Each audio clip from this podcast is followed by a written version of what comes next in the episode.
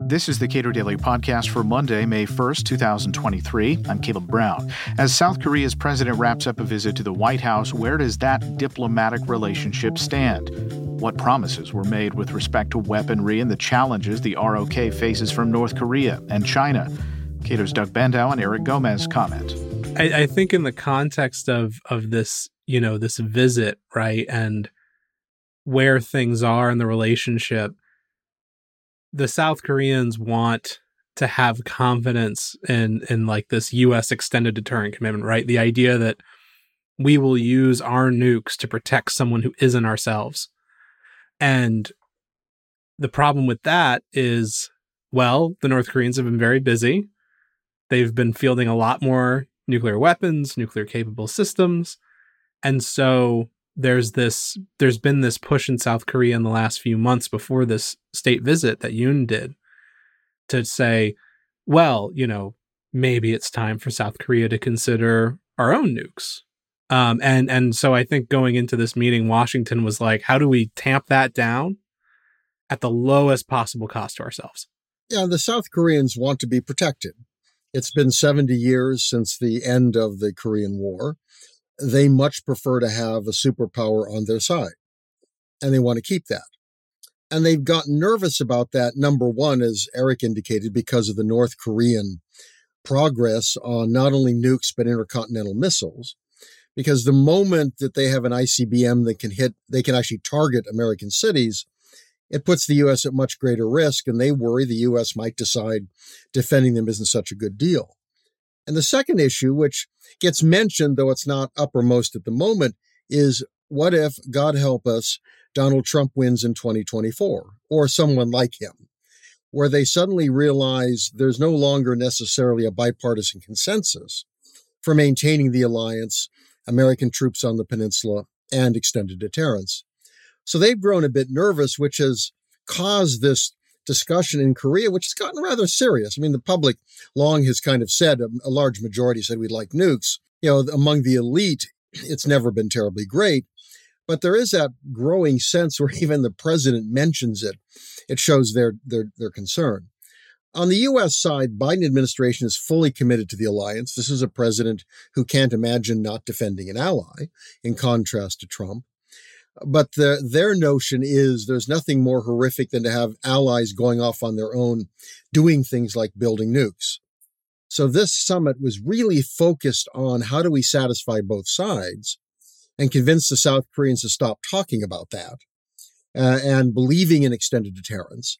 You know, what does that take that will satisfy both sides? And that's what they theoretically have come up with, though it's not clear there's an awful lot of substance there.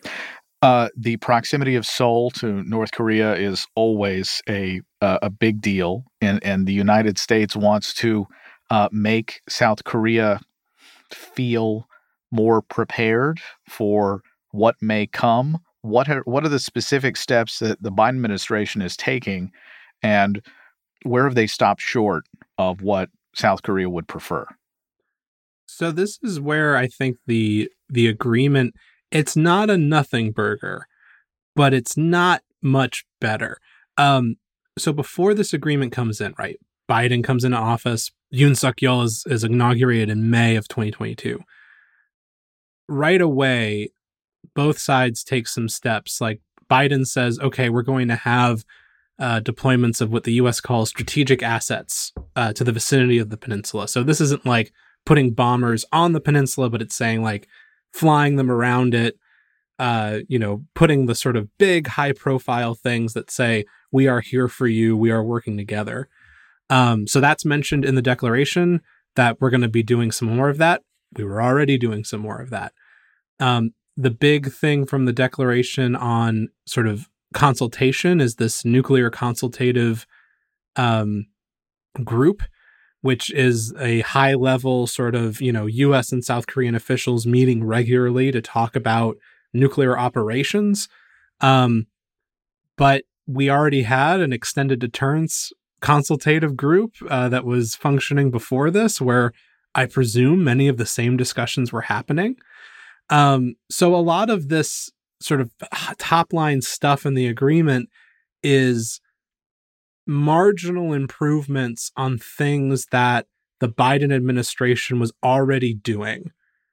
And I, but I think with the idea of, well, we'll make it big, we'll make it very pomp and circumstance surrounding it, and that will kind of mollify the concerns. And I'm sure that, you know, this new consultative group is going to be different than what existed before, but most of those differences are going to be felt by the people, like the bureaucrats involved in the process.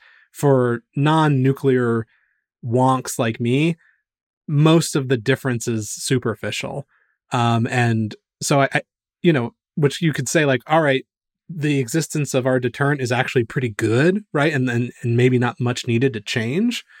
But I was really expecting something more. I, I, I, you know, Doug mentioned there's this concern in South Korea of what if Trump gets reelected, right?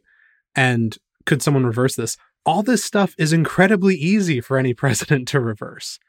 Uh, you know, if Trump was elected, the first thing he could do is say, all right, we're pulling out of all these commi- all of these like consultative things. I thought the South Koreans were going to push much harder for something that would be more difficult to reverse, namely like reintroducing U S nukes to the peninsula that would require the building of like new infrastructure to host them. Um, and the process of like extricating that would be very difficult and time consuming. But this is just, you know, yeah, a new president could just snap his or her fingers and change all of this in a moment's notice. Uh, so I don't know if it kicks the can down the road that far. I look at this as primarily theater. And that is, is an attempt to publicly pacify rising concerns in the R O K. And the administration has made very clear that only the U S will make decisions on the use of nukes. Uh, they've reiterated that. That is ultimately an American decision. So they're, t- they're basically promising to consult with the South Koreans. And I would hope that we would consult with the South Koreans before using nukes on the Korean Peninsula anyway. That uh, it looks to me like it's creating more formalities and titles and or you kind of, you know, groups, you know, to suggest we really, really, really mean it that we're consulting.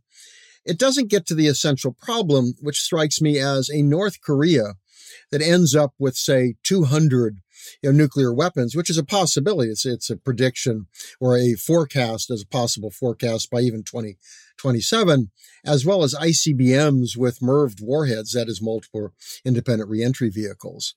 You know, that that would be a significant threat to the United States, and a president would have to ask, am I prepared to actually risk some kind of a conflict on the peninsula that might cause the North Koreans out of desperation to launch attacks that could incinerate American cities? That's the real issue in terms of the South Korean concern about extended deterrence, that a president's going to say, that ain't worth it. Well, nothing that was decided at this summit has any impact on that. That the fundamental issue of it, the transformation of the North Korean nuclear arsenal, that remains unchanged and is going to be a problem for the relationship going forward. I was going to ask before we started recording, you know, how much uh, does this meeting change, uh, you know, the, the the stance with respect to the United States and China and North Korea? But, uh, you know, as as we've been talking, I realize, oh, right, we, we still have tens of thousands of troops uh, over there. And, I, I, you know, to the extent that you're saying that this is a lot of pomp and circumstance, it's a lot of things that would have been happening anyway uh, in order to reassure uh, the Re- Republic of Korea. Um, th- does anything really change with respect to China or North Korea from a U S standpoint? I mean, the big problem here is that China, you know, in the past at times has been at least somewhat helpful. I mean, leading up to twenty seventeen, they agreed to a number of different sanctions and, you know, gave at least sporadic enforcement. But today, given the bad relationship with the United States, you know, China has very little incentive to help America out. And especially if it's thinking about potential war over Taiwan and other contingencies, it has no reason to reduce tensions on the Korean Peninsula. So that remains a, an extraordinary problem for the U S and the R O K. And North Korea has given no indication that it even wants to talk, you know, let alone, you know, entertain offers in terms of denuclearization. And the U S policy formally remains, we are committed to denuclearization. Yet I have yet to find a Korea analyst who's really, really believes the North will give up their nukes. I mean, there are a couple who say, oh, we've got to keep trying and maybe we get lucky. So the, the overall threat environment is absolutely unchanged by this summit, and none of these fundamental issues were addressed. I, I will give the Washington Declaration, you know, this thing we're talking about, some credit in the sense that I mentioned before, you know, a redeployment of U S tactical nuclear weapons to the peninsula as being something that could have been on the table. Um, the U S used to have a bunch of of short-range nuclear weapons on the peninsula. We withdrew them after the Cold War ended in the early nineties. I think reintroducing those would have been, would have had a lot of problems. It, it's sort of like putting all your bets on, that's like the biggest display of reassurance to the South you can have, right? Putting the the the nukes that you would use to respond right there.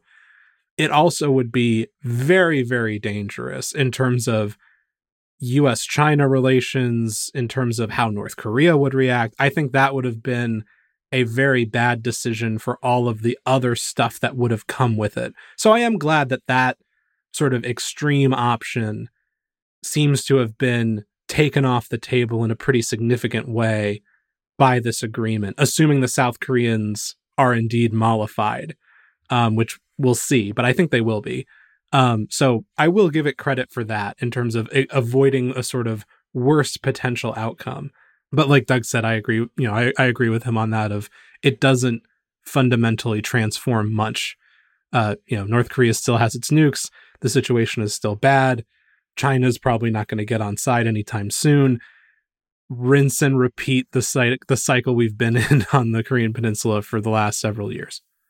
We've talked a lot about uh, Taiwan. And, uh, you know, at the Cato Institute, we've we've held events, and one of the recurring themes with respect to Taiwan is this uh, strategic ambiguity that the United States is engaged in with respect to Taiwan. How formal are the assurances that the United States over decades has given to South Korea? Quite. I mean, we have a mutual defense treaty. We don't have a treaty with Taiwan. That mutual defense treaty, while it, you know, allows, I mean, all of our agreements recognize constitutional processes in America. That is, Congress is supposed to declare war. The standing presumption, especially the placement of U S troops, which again is also different. We have twenty-eight thousand five hundred there. We don't have that kind of a garrison in Taiwan. Both of those are to show the commitment that, in fact, we will go to war over South Korea. We have said that. You know, this uh, Washington de- uh, Declaration reiterates that. You know, it says ironclad that uh, that we would uh, y- we'd use everything, including nukes. I mean, they're quite explicit.